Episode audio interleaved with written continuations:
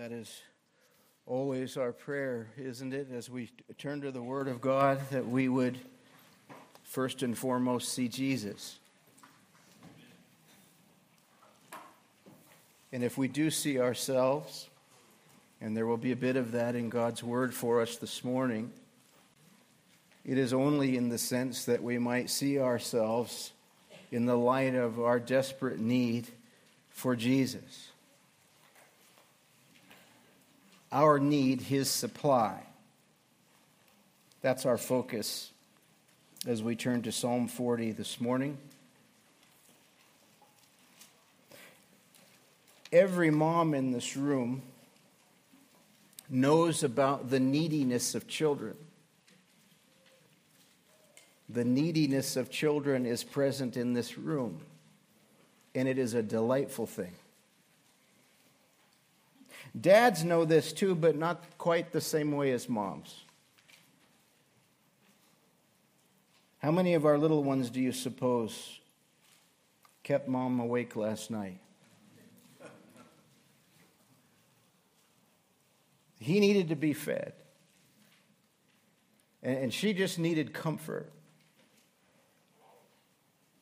And dad maybe ran in there, but the child said, Where's mom?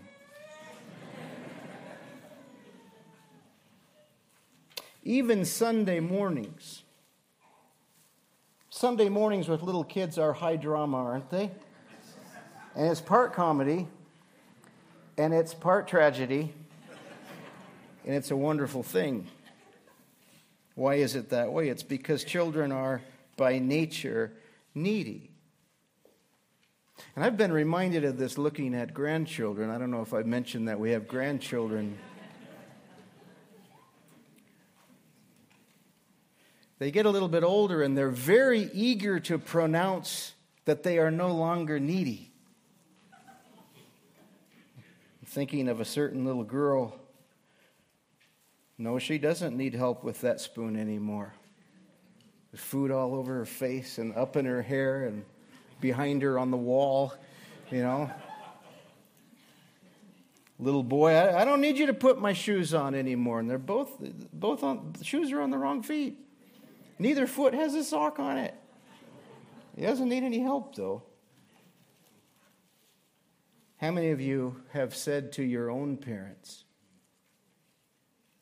I know it was that way when you were young, Mom. Dad, I know that was your experience, but it's different now. Haven't you heard? Here's the thing Every one of God's kids in this room, whether nine years old or 90 years old, knows what it is to be needy. And every one of God's kids in this room knows what it is to pretend otherwise. So God comes to us in His Word this morning. And He says to us, You, all of you who are my children, stop pretending. It's not cute anymore. And God comes to us in His Word this morning and exposes the lie of our self sufficiency. And He shows us the wonderful smile of His all sufficiency for us. But I am poor and needy, sings the psalmist. But yet the Lord thinks upon me. How wonderful and how radical is the cry of neediness from a child of God, because it is only in response to the cry of his needy kids that God says, I'm already on it. I am sufficient. I already thought about that. I think of you always. So let me ask you this before we even get started, and we haven't started yet. Do you live as one who is needy before God? Or do you live the lie that you are self sufficient? Psalm 40 confronts us with our neediness. and it gladly commends to us the one who became poor and needy for us, and joyfully comforts us with his daily sufficiency for us. And so let's just read, uh, beginning in verse 1, Psalm 40. Let's just remember where we've been. I waited patiently for the Lord, and he inclined to me, and he heard my cry.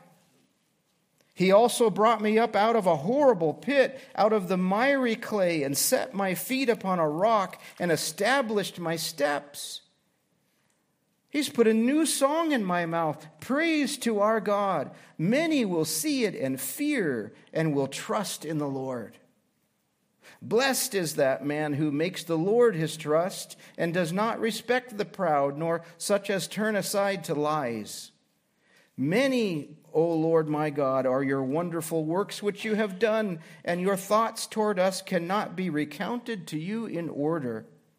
If I would declare and speak of them, they are more than can be numbered. Sacrifice and offering you did not desire. My ears you have opened. Burnt offering and sin offering you did not require. Then I said, Behold, I come. In the scroll of the book it is written of me. I delight to do your will, O my God, and your law is within my heart. I have proclaimed the good news of righteousness in the great assembly. Indeed, I do not restrain my lips. O Lord, you yourself know. I have not hidden your righteousness within my heart. I have declared your faithfulness and your salvation. I have not concealed your loving kindness or your, and your truth from the great assembly. Now, if it seems like you've just read that passage, it's because you have. We, we looked at that last week, didn't we? Here is David remembering that he was once hopelessly stuck in a horrible pit. Do you remember that? And we decided last week that stuckness is an actual word, right? Just for the purpose of looking at this psalm. He's remembering a season of great um, stuckness, if you will. Clay has a claw like grasp on him. And David waited and waited and waited upon God. And remember what that means. It's not just that time passed by, time's going to pass by no matter what. David served God as he awaited deliverance. And God, as always, came through. God is loyal in his love for his children. Amen? And we saw last week that this wonderful song by the king named David is at times a song of the King of Kings, the greater David. And we saw that verses 6 through 8 are to do with Jesus. And Hebrews 10 made that very clear to us. It says in verse 5 of Hebrews 10 Therefore, when Christ came into the world, he said, Sacrifice and offering you did not desire, but a body you have prepared for me. In burnt offerings and sacrifices for sin you had no pleasure. Then I said, Behold, I have come. In the volume of the book it is written of me to do your will, O God. The volume of what book? The volume of this book, including this book of Psalms that we've been spending some time in lately. It's all to do with Jesus. The whole book is to do with Jesus. He is the blessed man of Psalm 1, isn't he? He is the anointed king of Psalm 2. He is the good shepherd of Psalm 23. Uh, so the writer of Hebrews is quoting from Psalm 40 in the Septuagint, the Greek rendering of the Old Testament. And that's why this little phrase in verse 6 My ears you have opened uh, is translated as a figure of speech, a, a, an idiom, if you will, referring to the whole body. A body you have prepared for me. What, what is this body prepared? Well, remember, David gives voice to the Lord's anointed, the Messiah, our Savior, Jesus, doesn't he? Jesus was born into time. Jesus was born into humanity. Jesus lived out his days in a body prepared for him. Christ's humanity was and is a humanity planned from eternity past. And in his body, Jesus did what? He only delighted to do the will of the Father. Look, look, at verse 8 of Psalm 40. I delight to do your will, O my God. Your law is within my heart. Christ was and is now. Don't miss that. Holiness in humanity. The one perfect man. And Jesus humbly and powerfully bore your sins and my sins at Calvary in that perfect, sinless body of His. And, and to run to Him by faith is to receive His perfection, His righteousness credited to you. Has that happened in your life? Are you clothed in the righteousness of Christ? To be saved is to be forgiven and clothed in the very righteousness of Jesus, who, in that body prepared for, for him, made it possible for you to draw near to God on friendly terms and to belong to his eternal kingdom. And just think of the wonder of this. Today, there is a man in heaven, God in the flesh whose name is Jesus. And he is interceding for you who are his people right now, ruling and reigning over all things in your life and in his world. And one day all things are to be brought into subjection to him. Do you believe this? He's preparing a place for his people even now. And whatever you got going on your life right now, be sure of this He's preparing you for, uh, for that place. Are you depending on this Jesus for your rescue from God's wrath for sin? I asked you this last week. I'll ask you again. Think about what you've done with the body prepared for you a, body designed for you to live out your days bringing glory to God.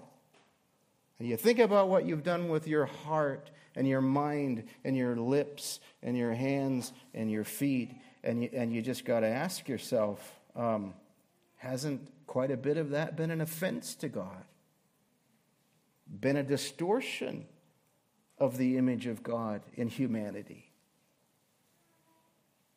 And I urge you if you've not yet done so, run to Christ. He is your only shelter from God's wrath for sin. He is the gate of righteousness. Do you remember that from Psalm 118? Tell me you remember that. Who goes through that gate of righteousness? Any who come to Christ by faith.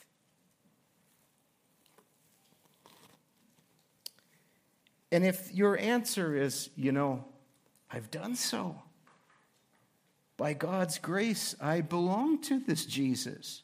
He is my Savior and my King. Then I urge you to consider this. And this is really the beginning of the message, okay? So reset your timepieces. Why are God's kids then so quick to think they've outgrown their neediness? Why do we who depend fully upon God for our eternal salvation, we bring nothing to the table but the need to be saved? Why then do we find it so easy to live independently from Him day by day? This glad song, Psalm 40, is oozing with human neediness. And, and it's shown to us as a praise, it's shown to us as a good thing, not a shameful thing. Look at verse 11. Do not withhold your tender mercies from me, O Lord. Let your loving kindness and your truth continually preserve me. Do you hear the desperate need in that? And we've been in the Old Testament long enough now to know that the Hebrew word rendered loving kindness is chesed, right? It doesn't start with a K and it doesn't start with an H. Somehow it starts with both, right? Chesed. Do you remember that? All the way back in Hosea, months and months and, I don't know, maybe years ago, we saw that. It's a fun word to say, isn't it? It's like chimichanga, chesed. And we're meant to remember that word. It comes up again and again in the Old Testament. The loyal love of God for his own. Don't ever get tired of that word. The loyal love of God for his own. It's a love of his choice, not my merit. Aren't you glad for this? It's God's love for his own chosen people, not all people. Don't get confused about that. It's a loyal love rooted in his nature, not your worthiness, not my performance for him. Let your loving kindness and your truth continually preserve me, sings David. Do you hear his neediness in this song? And it's praiseworthy. It's not a shameful thing to be needy. David's just been pulled from the horrible pit, the miry clay. His feet had been placed uh, set upon a rock. He's got solid footing once again, and so off he goes. But no sooner had Yahweh met that need than another need has surfaced. Now that's parenting, isn't it? You go to put the kids to bed and you can't. Why? Well, because they're hungry. You give them a little snack and you put them to bed, they can't sleep. What? Well, now they're thirsty. You shut off the light, but you're not going to sleep. What? They got to go to the bathroom. And that's just one kid. If you got more than one kid, you're in it all night, man. And you know, we laugh at that. But don't you suppose we're meant to see that and realize that's us with respect to God, our Father? No sooner has he pulled us out of one pit, released us from the grasp of some miry clay, and off we go again. And you know what that is? Normal. That's normal. Who else is perpetually needy like little kids in our homes? You and me. And if you don't agree with me, keep reading. Look at, look at verse 12. For innumerable evils have surrounded me. How can you live with your eyes open and not see innumerable evils around you? Moms, you're sending your kids out into a world that demands they believe this earth created itself.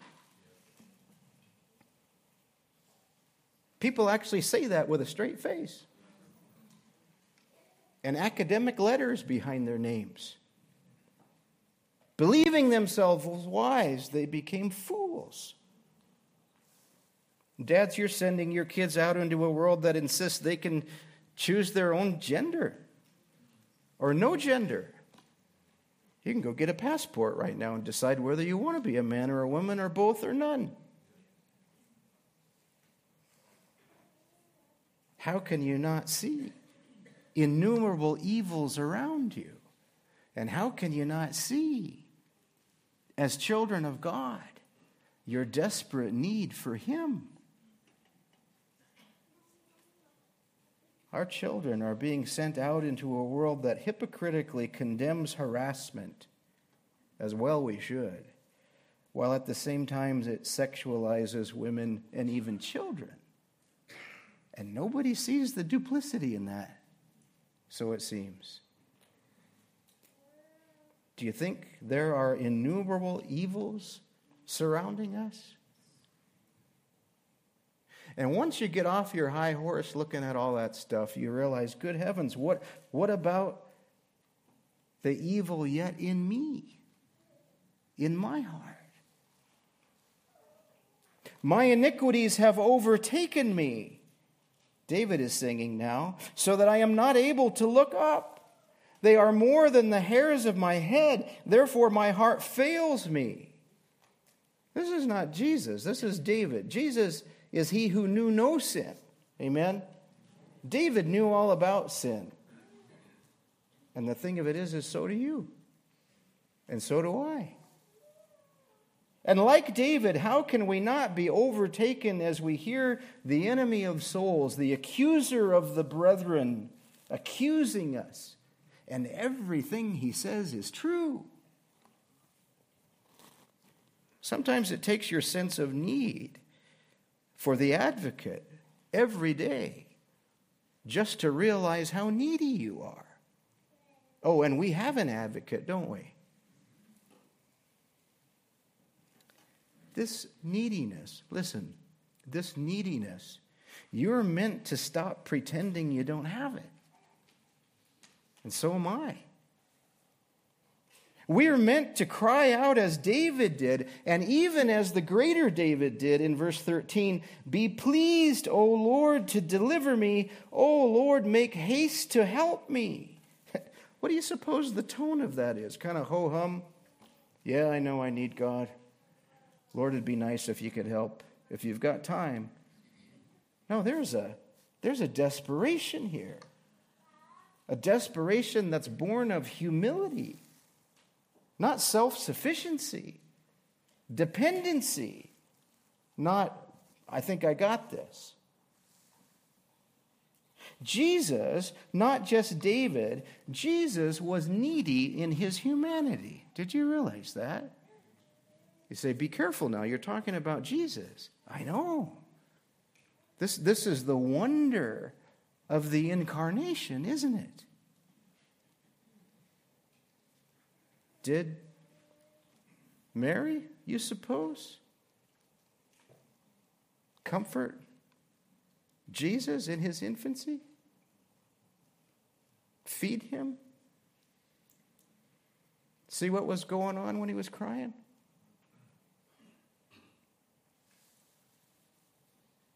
Neediness is not normally thought of as a virtue, even among church folks like us. That's why we spend great energy, many of us, pretending we're not needy. Uh, we can certainly picture somebody else needing us. That's no problem. But us needing them, us needing God to do a work of help and imparting hope through another person, I don't think so. And yet, who was needy in his humanity? Jesus.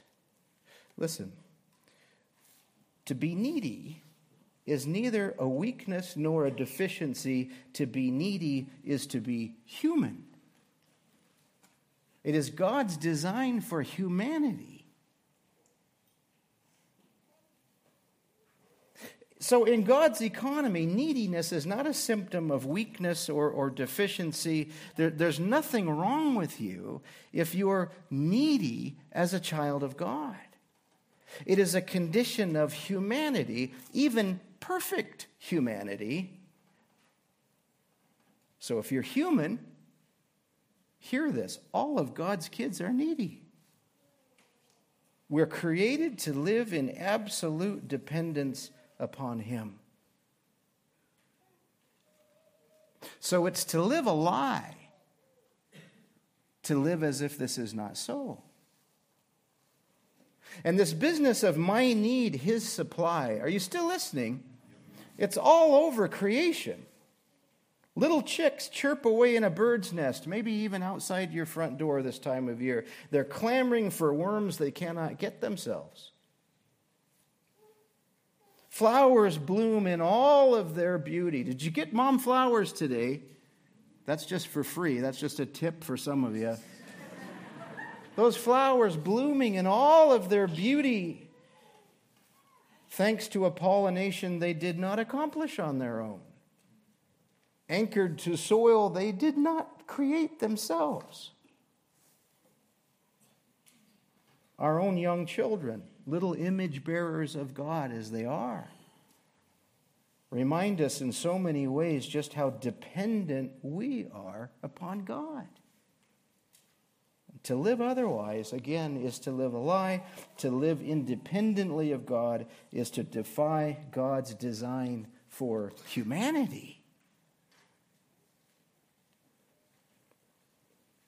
So, how can we bump along in life acting as if we don't even need each other, let alone need God. You say, Well, I don't do that. I'd never do that. But be careful, I'm setting you up. You know that. Jesus needed in his humanity what only the Father could supply in the strength of the Holy Spirit. Who walked perfectly in the Spirit in his humanity? Jesus Christ. Think of that phrase we saw earlier My ears you have opened. Psalm 40, verse 6. You know where else that pops up in Scripture? Anybody? I don't know.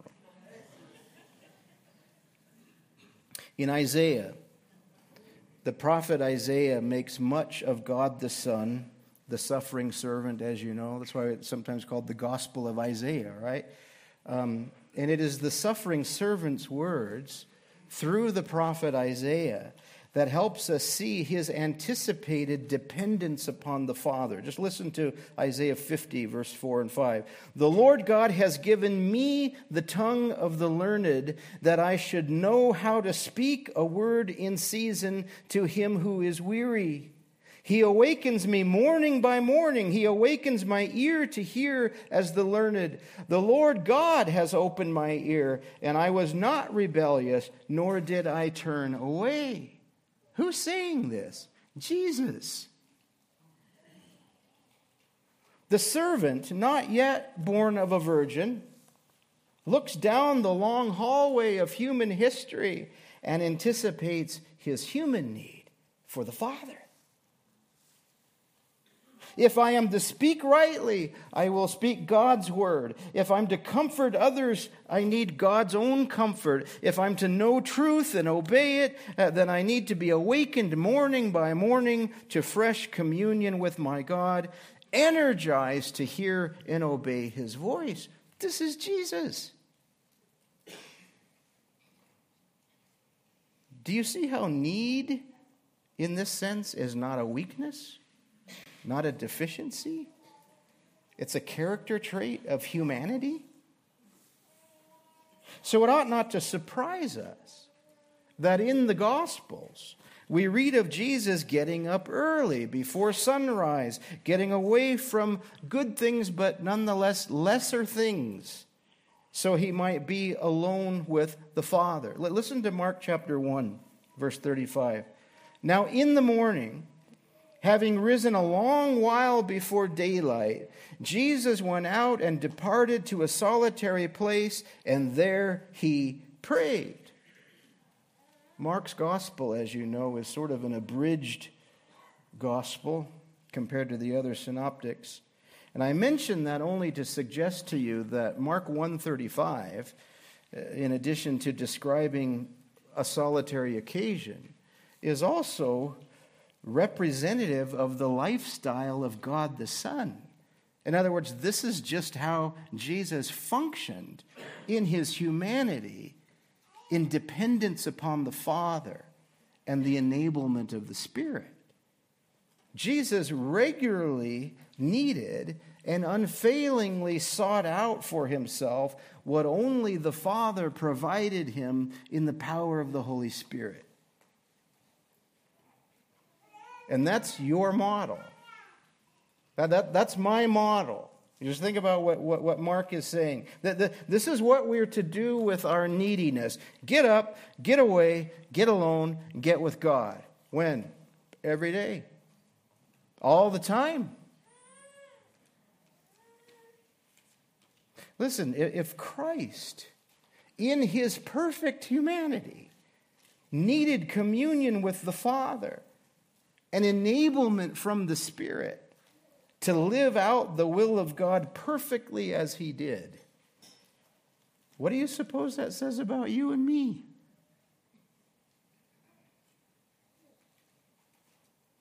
Israel's King David, a man after God's own heart, well supplied, rich by human measures, knew that his reign as God's king over Israel was an utterly dependent one. Utterly dependent upon God. And David's dependence foreshadowed Christ's own dependence upon the Father as he carried out in his humanity the redemptive work that he was ordained to carry out for us. You still with me? This is all over the Bible. Here's another verse from your New Testament, 2 Corinthians 8 9. For you know the grace of our Lord Jesus Christ, that though he was rich, yet for your sakes he became poor, uh, that you through his poverty might become rich. What is Paul doing? Well, he, he's, he's highlighting to the Corinthians the cross of Jesus to encourage them in their daily living, in particular, the call to be generous in, in giving. But, but in doing so, Paul is pointing to the life of Christ. What, what was Jesus' poverty? Well, it wasn't just leaving the, the riches and glory of heaven, if you will, but also taking upon himself infinite God, immeasurable God, omnipotent God, taking upon himself humanity.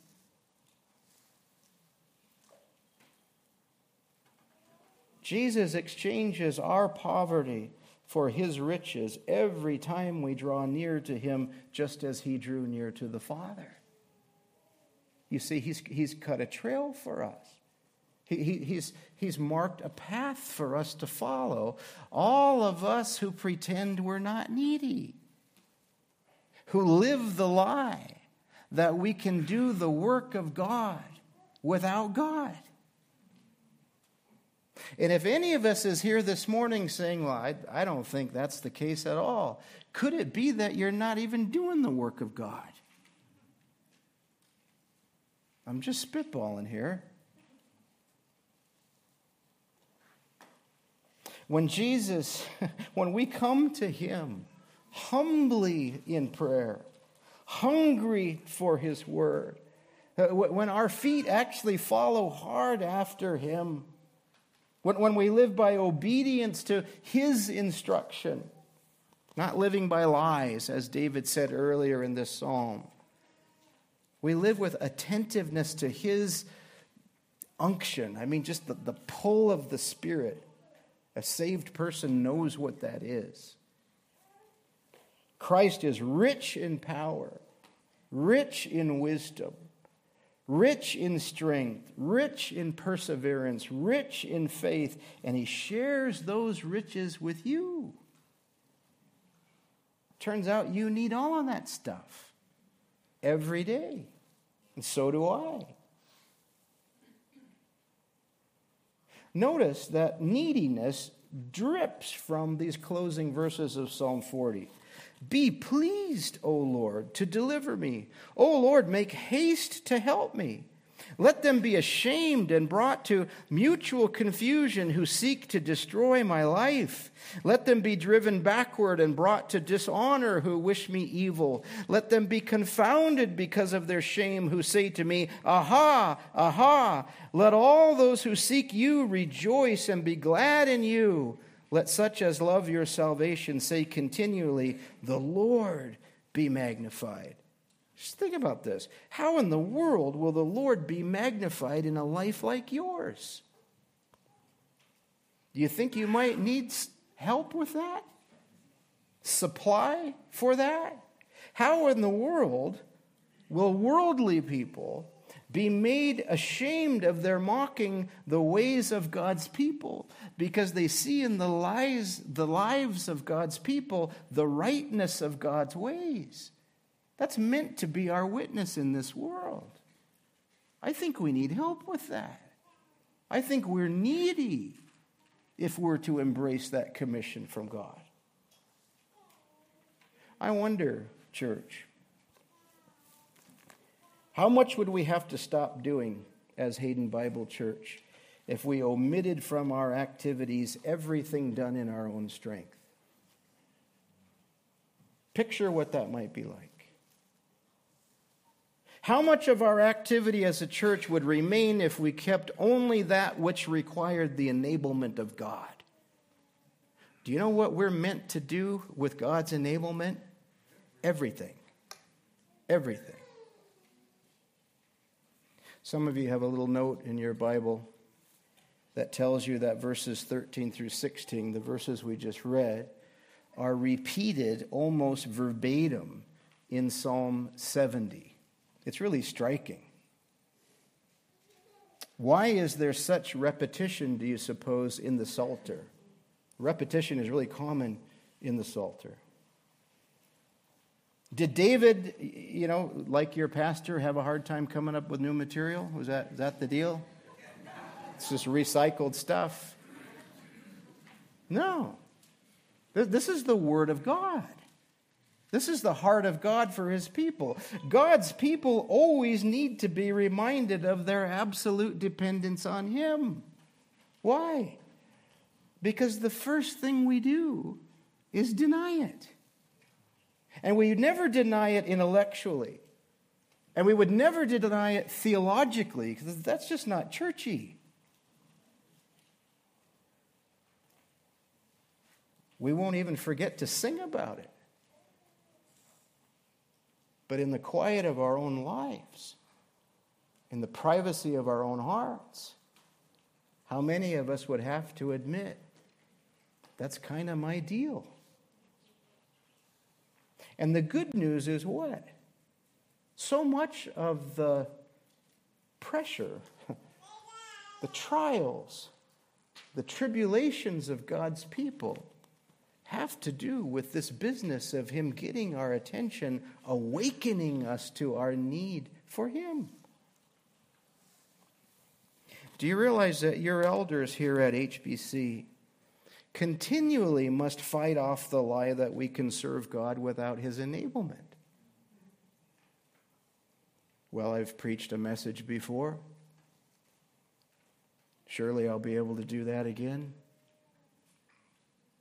I've counseled before. Surely this will be no different than the last time.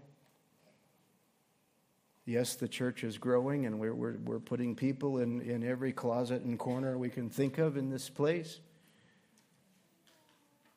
We'll figure it out ourselves.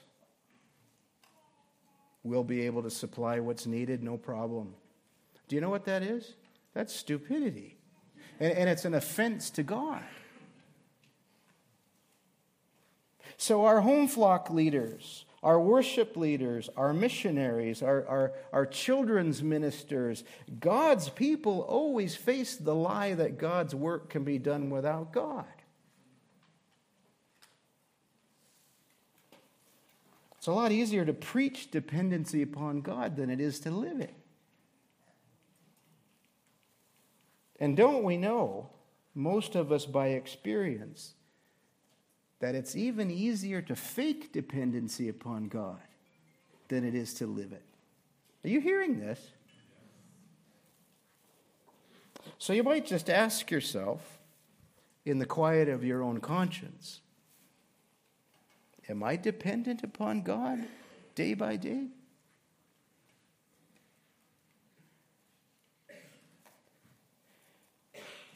Is the cry of David's heart your heart cry? But I am poor and needy, yet the Lord thinks upon me. You are my help and my deliverer. Do not delay, O my God. Notice that it is to the poor and the needy uh, that blessing is promised. And so, poverty of spirit, don't miss this, poverty of spirit is not a curse, it's a blessing. I am poor and needy, yet the Lord thinks upon me. God promises his full attention and blessing to those who admit their neediness and depend upon him. Don't be too proud to cry out to God in your need, to live the life God has called you to live. And there's the rub. Are you living the life God has called you to live?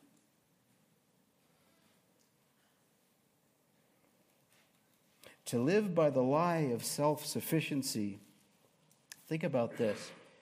It isn't just that it's not recommended, it actually nauseates our Savior Jesus. It makes him want to throw up. And if you don't believe me, listen to Revelation 3. Jesus says to a self sufficient church in Laodicea, I know your works, that you are neither cold nor hot. I could wish you were cold or hot.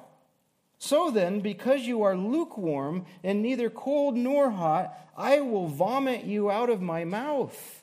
Because you say, I am rich, have become wealthy, and have need of nothing, and do not know that you are wretched, miserable, poor, blind, and naked. Who is Jesus talking to here? Church people. Church people half heartedly going through the motions, saying to themselves and to one another, I got this. We got this. God's work is a dependent work. It's not something that is done by mere experience or familiarity. Moms, think about that. As you're loving those little ones in Jesus' name, as you're embracing the very difficult commission of being the fragrance of Christ to them in your home, you think you might need help with that. Does it ever seem to you that yesterday's workout isn't the same as today's? The scenery keeps changing, doesn't it? It's almost as if it's designed that way. Poverty of spirit is a blessing. Think, think of the Beatitudes. What did Jesus say? Blessed are the poor in spirit, for theirs is the kingdom of heaven. There it is again. You are saved by a work of the Spirit making you aware of your neediness before God. But don't miss this. We are sanctified through the same disposition. What could be more hopeful? Amen. What, let's just end with this eventually. What, what, could be more, what could be more hopeful? What could be more helpful to you than to know the Lord thinks upon me? Cir- circle that in your friend's Bible because they need to remember this. Don't take it from me. There's another witness in the room here. This is important stuff. Yet the Lord thinks upon me. The God who thought of you in eternity past, the God who thought of you as he took on flesh and, and lived in this same sin crazy world uh, that we live in, the God who thought of you as he rose from the dead so that you might live every day with the assurance that one day you will rise, never to die again. This God, this Jesus, thinks of you. When? All the time. He thinks of your struggle to, to juggle the great load that it is to be a mom for the glory of God. And every time you bring your neediness to Him, He's already thought of it. Did you know that? He's thought of your inability before you realized you had it. And He offers you His ability. He, thought of your fears before you even felt them and offers you the peace of His presence. the security of his sovereign control over everything going on in your life. Nothing's random, it's all under his sovereign control. He's thought of your battle with temptation. And he who was tempted himself, yet without sin, empathizes with you and delivers you. He's thought of your struggle to live in subordination to the care of another, a husband, perhaps. And he comes to you as one who lived in perfect subordination to the will of the Father. To what extent? Well, doesn't Philippians 2 remind us that he was obedient to the will of the Father all the way to the cross? And he did that for our benefit. Oh, how the Lord thinks upon his children. Do you suppose more of us then need to think deeper thoughts about this business of getting up and getting away and getting alone, getting with God? He loves to hear his kids say, You are my help and my deliverer. Do not delay. Oh, my God. Let's pray. Lord, we thank you for this precious song of dependence upon you. We thank you for its reminder, Jesus, of your great condescension and sacrifice and victory for us as your people. And Lord, in your humanity, in that body prepared for you, you show us what it looks like to depend upon our Creator, our God. Lord, I pray that you would stir our hearts to humility, to not be as those who speak of needing you and yet living otherwise. Let us so embrace your work for us that we cannot help but see just how much we need your supply. And Jesus, we pray this in your precious.